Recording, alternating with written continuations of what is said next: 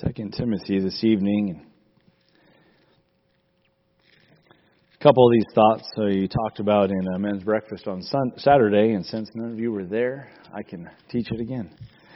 But in uh, Second Timothy, I'm going to go a little bit further than what we talked about there, but um, some thoughts to help us with uh, kind of what's going on around us and the day that we live in. Second Timothy chapter two. And uh, we'll start with verse number one.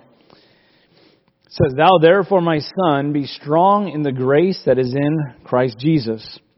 And the things that thou hast heard of me among many witnesses, the same commit thou to faithful men who shall be able to teach others also. Thou therefore endure hardness as a good soldier of Jesus Christ. No man that warreth entangleth himself with the affairs of this life, that he may please him who hath called him to be a soldier. And uh, let's pause there and have a word of prayer. Father, we thank you for our time together tonight and uh, for these that have come out. And uh, thank you for this portion of Scripture. I pray, Lord, that you'd help us to consider some things as uh, even in the next chapter, as uh, Paul was inspired to write uh, about the last days, those perilous times would come. And, and no doubt we're seeing on, on many fronts some perilous times on the horizon. And Lord, I just pray you should help each and every one of us to be uh, uh, strong in the grace that uh, you provide and and uh, and fight as good soldiers of Jesus Christ. Help us, Lord, to understand some of these truths. We pray in Jesus' name, Amen. I love uh, dissecting First, Second Timothy, Second Timothy in particular. Uh, Timothy was a young young pastor that trained under Paul. And Second Timothy in particular was a letter, first of all, of encouragement. Uh, definitely in chapter one, he wanted to kind of help Timothy, encourage him in some areas, correct him in some areas. And then it was kind of, in a sense, uh, Paul's last will and testament. It was the last letter that Paul would write, and uh, as he was very much nearing the end of his life, the end of his ministry, uh, ready to be martyred for the faith. And um, uh, Timothy, uh, uh, for uh, Second Timothy chapter one, he's going to address some things. If you notice when we started our text there in uh, chapter 2, he says, Thou therefore be strong in the grace that is in Christ Jesus.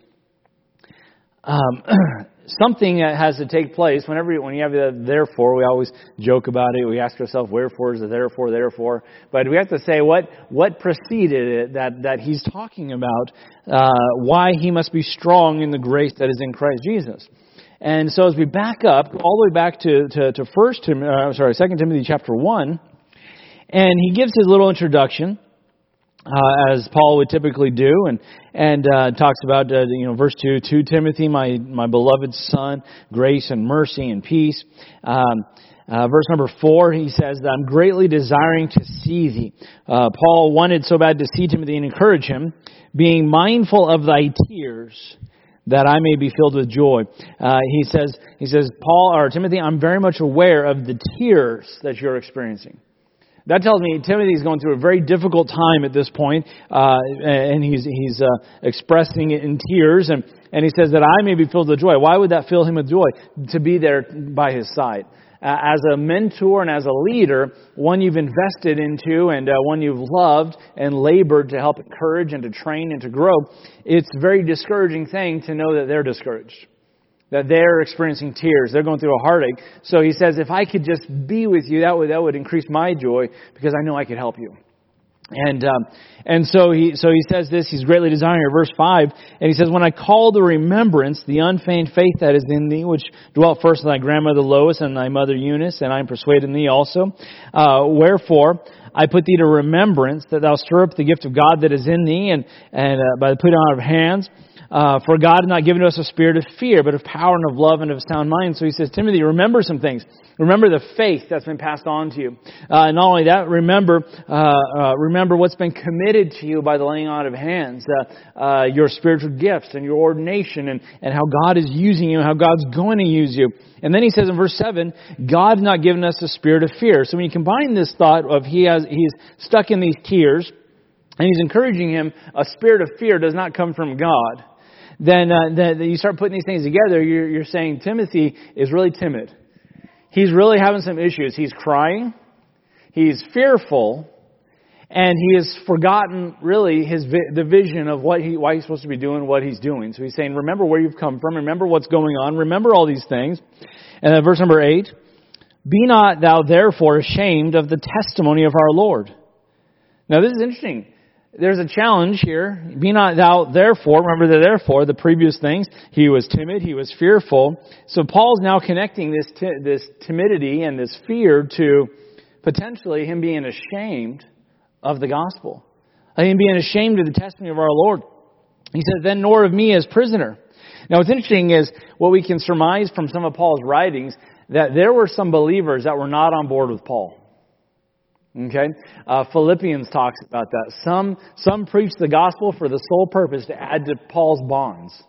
What a, what a reason to get to go into the ministry. this will show him, right? I never can really wrap my mind around that. I don't know what that practically look like, what that actually looked like, but they're preaching out of contention to add to Paul's bonds. And yet Paul had this wonderful attitude. I'm just glad preaching is going on. I'm glad the gospel is being preached. Um, he does name some people, and he names them in First Timothy, names some people in Second Timothy. Um, uh, and uh, uh, that that that have really given him a hard time. Now, now the reason I bring all that up is because uh, many times when there is maybe a, successful ministry or someone's really serving the Lord with everything they've got, and God is uh, God is working, uh, whether it be envy that comes in, jealousy, or whether it be you know whatever it is, uh, slander, people love to attack those kinds of things, and it becomes very easy to kind of disassociate. Well, you know, depending on who you're around, you might not bring up certain names right? You might not bring up Paul because that, that there'd be some implications with that. You know, I think about Charles Spurgeon. We look at him today. He's got the title. Uh, in fact, his son had had mentioned had said something along the lines that he'll be forever known as the Prince of Preachers. And even to this day, that we look at Charles Spurgeon as the Prince of Preachers. Even to this day, the most published preacher that ever lived. Um, the uh, uh, every sermon, uh, thousands would be sold every Sunday. The written copy of the sermon uh, the following week after he would preach, and uh, uh, he published magaz- published Christian newspapers, and he oversaw an orphanage, and he oversaw a preacher school. I mean, very, very much involved, and made a huge impact in a very short life. Died in his fifties, and um, and yet, what's interesting about Charles Spurgeon is all the other clergymen hated him. They would write slanderous articles. Uh, uh, one preacher even had written in an article, and, and back then, uh, you know, there wasn't this huge separation. I mean, uh, if it was happening in a church, that's local news, and it would make the newspapers, right? They, it was not uncommon to, to, to cycle through some of the churches and actually publish in the newspaper that Sunday's sermon, you know, and things like that. But um, but this guy writes this article for the whole community to see, and he said, I doubt the, I highly doubt the validity of Charles Spurgeon's conversion. This guy was saying, I don't think Spurgeon's even saved. I mean, people were against Spurgeon. And uh, uh, yet God greatly was using Spurgeon. And in fact, at the time, he had the largest church in the world. Uh, I believe it was estimated about 10,000 people. He had about five services on Sundays. And then uh, on, on, on months that had five Sundays, he would ask all, all the members to stay home on the fifth Sundays so he can, they can have all new people where he'd preach the gospel. Because they'd turn away people. It, it was so packed, and uh, he was such a popular preacher. And, uh, and he wasn't like today's popular preacher where it's full of compromise. You read the content that he preached. I mean, he preached the Bible and he preached solid messages. And and uh, what I'm saying is this: this is not something uh, new, and this is not something that, that should be even considered strange. If you're sold out to God and God's doing something, and so what happened is you start losing some of that timidity or, or some of that confidence. You start getting a little timid, and fears coming in, and, and, and Paul's pointing out some things. Don't be ashamed of the testimony of our Lord. Don't be ashamed of me, his prisoner. I don't want to be associated with Paul. Paul's in prison. What if they come after me next? That's what the disciples did after Jesus was crucified, right? They locked themselves in that upper room, and here's what the Bible says for fear of the Jews. They were afraid they're going to come after them next. So there was, an, uh, there was a natural disassociation. Remember Peter? I don't know him. I'm not one of the disciples. I'm not one of the followers, right? He denied the Lord. So he's challenging Timothy with this, his association with the Lord and his testimony association with him. But be thou partaker of the afflictions of the gospel according to the power of God. That is such a packed statement. Be a partaker of the affliction of the gospel. How is he going to do this? According to the power of God. It's not your power, Timothy. It's the power of God. You know what he's saying? Welcome it. Don't be ashamed of the testimony of our Lord. Don't be ashamed of Paul the prisoner. If affliction is going to come, embrace it with the power of God. That's like so far removed from anything we can imagine today in 21st century Christianity, American Christianity. But he says, embrace it with the, with the, with the power of God. And he goes on, verse 9, who saved us and called us with an holy calling, not according to our works, but according to his own purpose and grace, which was given us in Christ Jesus before the world began. But is now made manifest by the appearing of our Savior Jesus Christ, who hath abolished death and hath brought life and immortality to light through the gospel, whereunto I am appointed a preacher, an apostle, and a teacher of the Gentiles. Now, I read all those because that's all one sentence. So I wanted to kind of finish the sentence off. But he's saying, and here's your motivation, Paul. Christ died for you. Here's a, uh, Timothy rather. Here's your motivation. Here's, you know, we can suffer a little bit. Look at how he suffered for us. He has called us with a holy calling, uh, for his purpose. This is all part of God's plan, what he's telling him. Now, now remember, we're trying to answer the therefore of chapter 2 before we get into chapter 2. And so he's saying these things. I know you're discouraged, you're crying. I know you're discouraged, you're fearful. I know you're discouraged, you're ashamed. Don't be. In fact, get some courage and get some, you know, through the power of God. And then uh, verse number 12. For the which cause I also suffer these things, nevertheless I am not ashamed, for I know whom I have believed, and am persuaded that he is able to keep that which I committed unto him against that day. We just sung that. Hold fast the form of sound words. So, he, so, so now he's going to give him some practical instruction on how he's going to make, take this stand. Hold fast sound words. Speak the truth. Uh, uh, which thou hast heard of me. In faith and love, which is in Jesus Christ. So he says, I want you to do this. I want you to preach the truth in love. I want you to speak these sound words through the love that is in Christ Jesus. Verse 14. The good thing which is committed unto me, keep by the Holy Ghost which dwelleth in us. This thou knowest, that all they which are in Asia be turned away from me. Ah, now we're getting a little insight of what's going on with Paul. Why is Timothy ashamed of Paul in his bonds? Paul said this, all his ministry in Asia, I don't think he was exaggerating. I don't think Paul would do that. I don't think, I don't think he'd be inspired of the Holy Spirit to speak in hyperbole. He says this, all that are in Asia have turned away from me. Now, if you look at the journeys of Paul, if you got out on a Bible map and find out, okay, where in Asia did Paul go? He had some ministry in Asia. And he says, all those places that I've been, they've all turned away from me. So it's not just some other Christians that heard about Paul and don't like him. He invested personally in these people.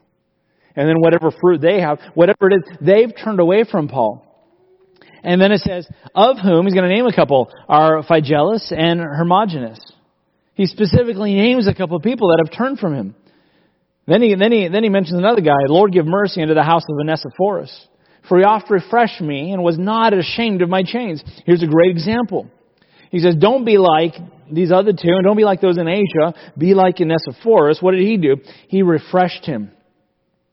In fact, uh, in fact, it goes on. It says, but when he was in Rome, he sought me out diligently and found me. Lord grant him that he may find mercy in the Lord in that day and in how many things he ministered unto me at Ephesus, uh, thou knowest very well. So I just want to wrap up chapter 1. He's talking about Timothy and his tears. I mean, he's, he's crying. Uh, some, some commentators have, have speculated that at this point, Paul or Timothy was debating even quitting the ministry. Some say he might have even left the ministry at this point. He was so discouraged and so so uh, so heartbroken, and and uh, and so he says uh, he says remember your calling.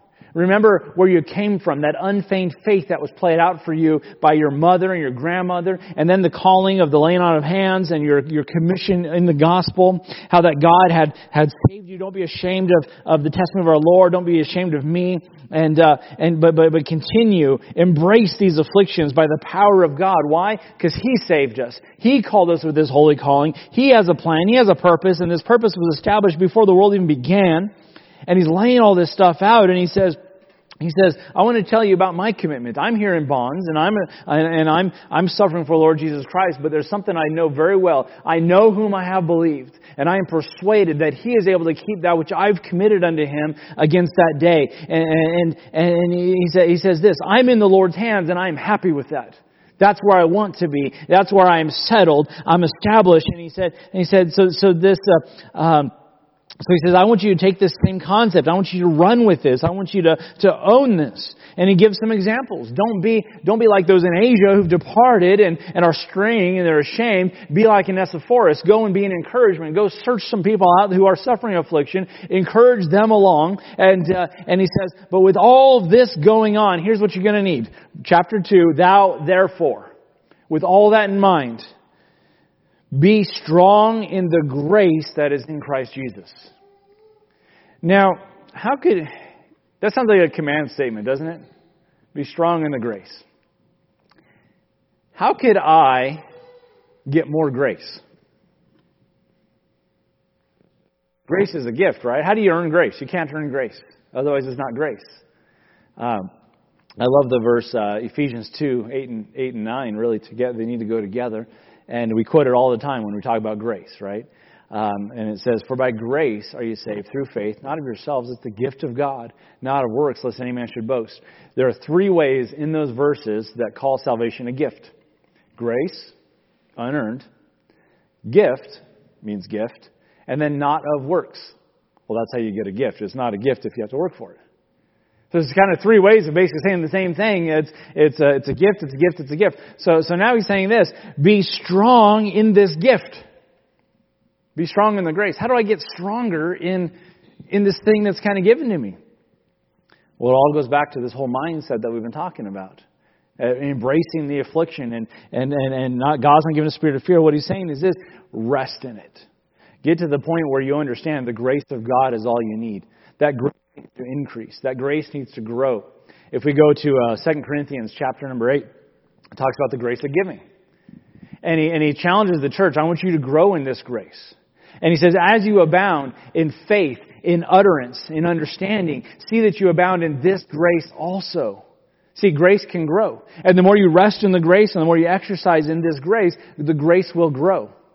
And then chapter 9 of 2 Corinthians, uh, he goes on and he talks about this, this sacrificial giving and, and it talks about how um, um, bountiful leads to bountiful reaping. And uh, let me go ahead and just read it. I'm like summarizing it all for you. In, uh, in 2 Corinthians chapter 9, he says this, But I say, he that sows sparingly shall reap also sparingly. He which sows bountifully shall reap also bountifully. That's verse 6. Every man according to his purpose in his heart, so let him give. Now, the context here is giving, but verse number 8 says, And God is able to make all grace abound towards you, that ye always having all sufficiency in all things may abound to every good work. You know, he's saying all these areas of grace, the grace of God working in your life, growing, as I mentioned in chapter 8, where he says, um, uh, abounding in, uh, chapter 8 verse 7 therefore as ye abound in everything in faith in utterance in knowledge and in diligence and in your love to us see that you abound in this grace also each of these areas are graces of god and as we step into them, we can get stronger in them. As we step out by faith uh, into the grace of giving, we step out by faith into the grace of, yes, love. Love is a grace. As we step out uh, by faith into these graces, God increases the grace to the point where He says uh, that you will abound unto every good work. In other words, God's going to give you everything you need to go forward in those things. We should be strong in the grace of Jesus Christ. Why? Because there's a battle. There's a tendency to get fearful. There's a tendency to get discouraged and to cry and to throw up your hands and give up. Uh, there's a tendency to, to see with the physical eyes, as a lot of Christians are falling into right now. And they're seeing what's going on around the world. They're seeing what's going on in our own country. They're looking at all these things, and what are we doing? We're looking with the physical eyes. And so we're getting discouraged. God did not give us a spirit of fear, but of power and love and of a sound mind. Uh, and, and that tends to, leads to, to being ashamed. And by the way, the more antagonistic the world's going to get against Christianity, the more tempted we'll be to be ashamed of the testimony of our Lord Jesus Christ. And of preachers that will be in bonds. That will be in bonds. I'll tell you one thing, in the days to come, uh, prison ministries are going to just take off. And we ought not to be ashamed. So he says this How are we going to do that? Be strong in the Lord uh, in the in the grace rather. Be strong in the grace. Secondly, verse two. Make sure we pass it on. And the things that thou hast heard of me among many witnesses, the same commit thou to faithful men, which should be able to teach others also. You know that's why we do our CIA program. That's why, excuse me, we do what we do. We're looking at the next generation. We're saying, are we passing on what's been passed on from uh, uh, to us? The things that we've learned. Now, now Paul is laying out here four spiritual generations. Paul teaches Timothy, the things that thou, Timothy, hast heard of me, Paul, among many witnesses, the same commit thou to faithful men. As, as a young pastor, he used to look for faithful men within the church who are able then to take that and teach others also. You see, now our church is a is a fairly small church, and so uh, uh, I'm not stretched too thin to where I, I I'm um, not ministering to, to folks and things. And uh, but as we grow, the only way everyone is going to get ministered to properly is finding who are the faithful ones, who are the ones that are kind of uh, rising above the rest, who have this strong commitment to the Lord, and and they will start investing in others and start multiplying ourselves in that life. But uh, but it, but it works that way. But but here's the idea: what am I going to leave behind? What am I passing on when I'm gone? What are we given a, the right blueprint? Are we given a good foundation uh, for for for for the young kids? I've said it uh, several times in our Sunday night when we have all the kids in with us, and uh, and I uh, you know I, I do pray this way. I say, Lord, which one of these young ones might be the next pastor? And honestly, I'm looking for that. One of these one of these kids, God's going to grab a hold of their heart, and and, and that they're going to get passionate for God and they're going to get uh, some convictions, and they're going to, you know, and, and, and even as, as Paul said to Timothy, he said, this was the plan uh, in Christ Jesus before the world began. But he said, the, the idea is this be strong in the grace, pass it on. Verse number three. Thou therefore. So, so, so, so, so uh, we have another therefore here, and so what, what? Let's look at just from the last therefore to this therefore. Be strong in the grace passed on uh, in discipleship. And, and, in order to do those, or, or because it's going to be difficult, because we need strength, he says this endure hardness as a good soldier of Jesus Christ. Endure hardness. You know, a soldier, a warrior, a fighter, he understands the gravity of his commitment. He goes in there to defend, he goes in there to fight. And he goes in there willing to lay down his life for those he loves. You see, uh, um, uh, one person said, it's not about a hatred for those that are in front of me, it's about a love for those who are behind me. And that's why we fight. That's why we go forward. And, uh, and so he says this endure hardness. I'm going to tell you something. It's not easy being a soldier. There are some days you want to quit. I don't know what it is, but every time you're, uh, you're in the field and you're digging a, uh, a foxhole, it's raining. and and I don't know if you've ever tried to lay perfectly still in the prone position while it's raining, and all that water's going down your back, and you can't move, and you're sitting there. What are you doing? You're enduring enduring hardness. Because if you move, you're going to give away your give away your position. The enemy's going to see you. If you move, uh, you know, you're, you're, you're, you're, so what are you going to do? You're gonna, you say, well, it doesn't seem that hard. Have you tried it? Have you tried not, not moving when that water's going down your back? Have you tried not moving when you have that itch? And, and by the way, I don't know, when you have to be perfectly still, you get an itch right here, right on your cheek. and you want to scratch it, right? I'm talking about discipline. A soldier knows he's going to lay, he might lay down his life for his cause.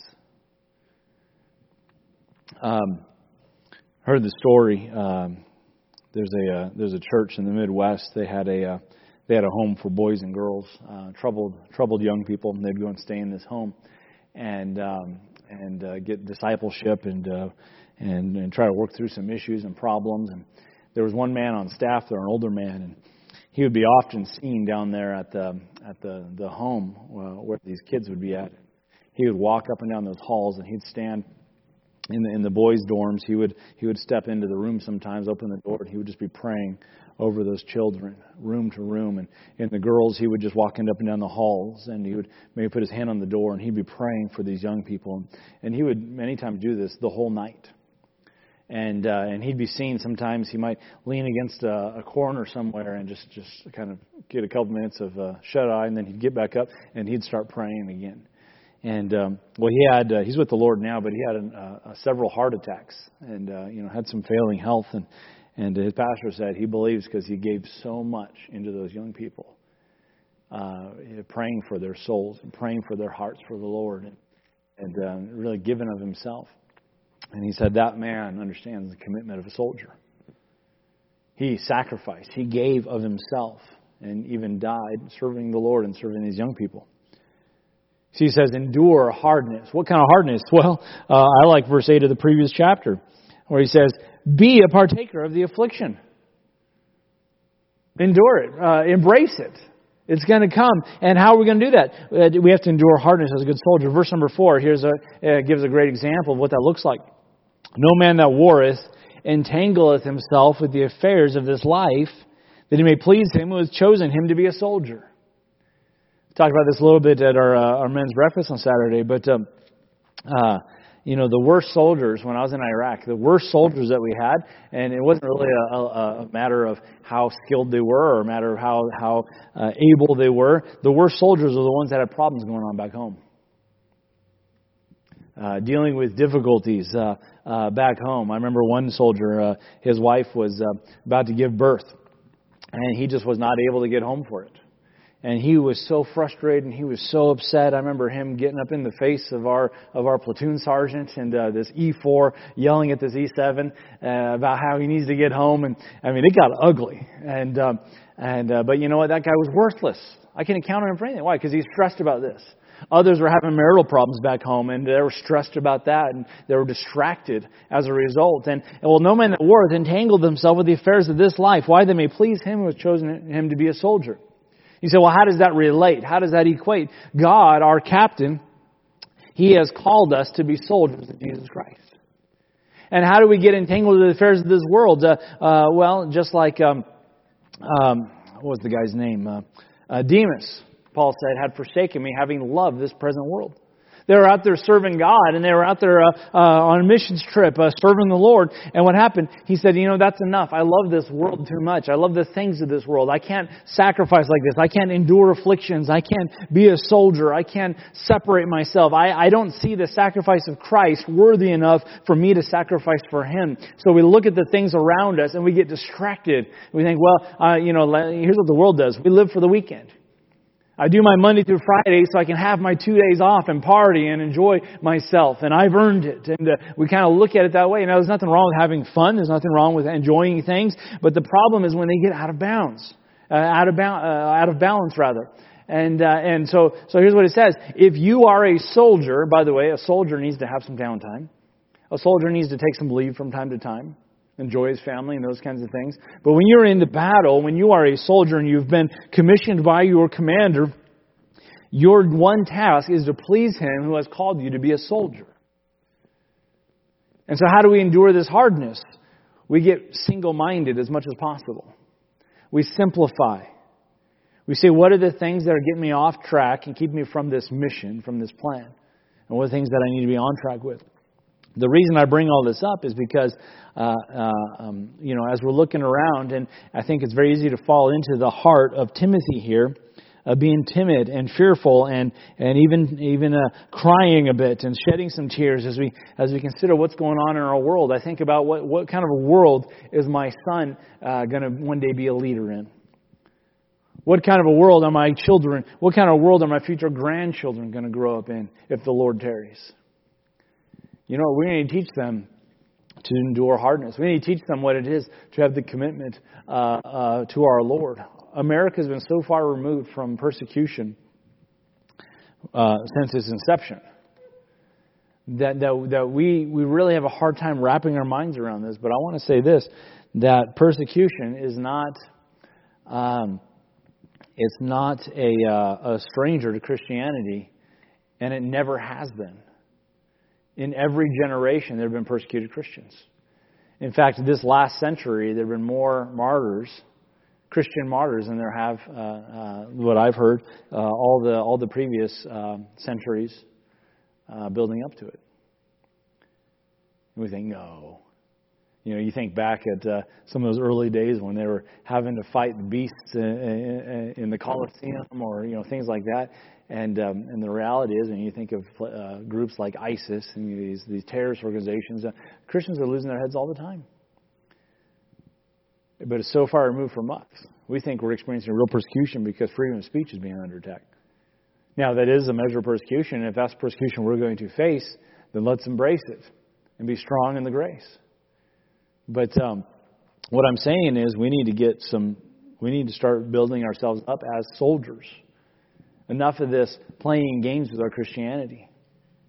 You know, uh, it's a, it's kind of fascinating when you look at church history into the, the second century, second century into the third century. There, uh, there was some time of peace and Christianity was flourishing, and uh, and uh, and they were even building big buildings and things. And and then some persecution came, and many of those Christians and many of those churches fled and even renounced the faith. Some of those, many of those churches kept meeting and they kept serving the Lord, and uh, many would meet in secret. They, they did different things. But uh, when the when the persecution subsided and it was okay to have public meetings again, a lot of those Christians that had turned their back on the faith wanted to come back into the fellowship, wanted to come back into those congregations. Some of the congregations did not allow them to come back. No, you denied the Lord Jesus Christ. Others allowed them to come back, but they had their own separate seating. And they were never given full privileges of the, of the other members. And I'm not saying any of those are the right answers, but what I'm saying is these guys were willing to die and they took a stand. And you bet that changed their opinion of those who were not willing to take a stand. And we're coming into a day and age where I think there will be some churches that were willing to compromise whatever, whatever the government says, and they will still be functioning while other churches will be underground. I'm just saying the day's coming. Uh, there's going to be persecution. There, there were several preachers that got arrested this last year in Canada. And Canada, by the way, is in, is in the U.S.'s shadow of a free country they technically have freedom of speech. Technically. Now, it's not a it's not a benchmark like our but they're supposed to have freedom of speech there. And yet they're getting arrested. All I'm saying is these things are coming, and so how are we, how how are we going to combat it? How are we going to teach our children? How are we going to uh, to do this thing right? Do we just do we just uh, hunker down and just wait for the rapture? Do we you know uh, uh, Jesus left his disciples with some instructions when he said uh, he said occupy till I come. What happens militarily when a, when when you are occupying a place? Anybody? What does it mean to occupy a place?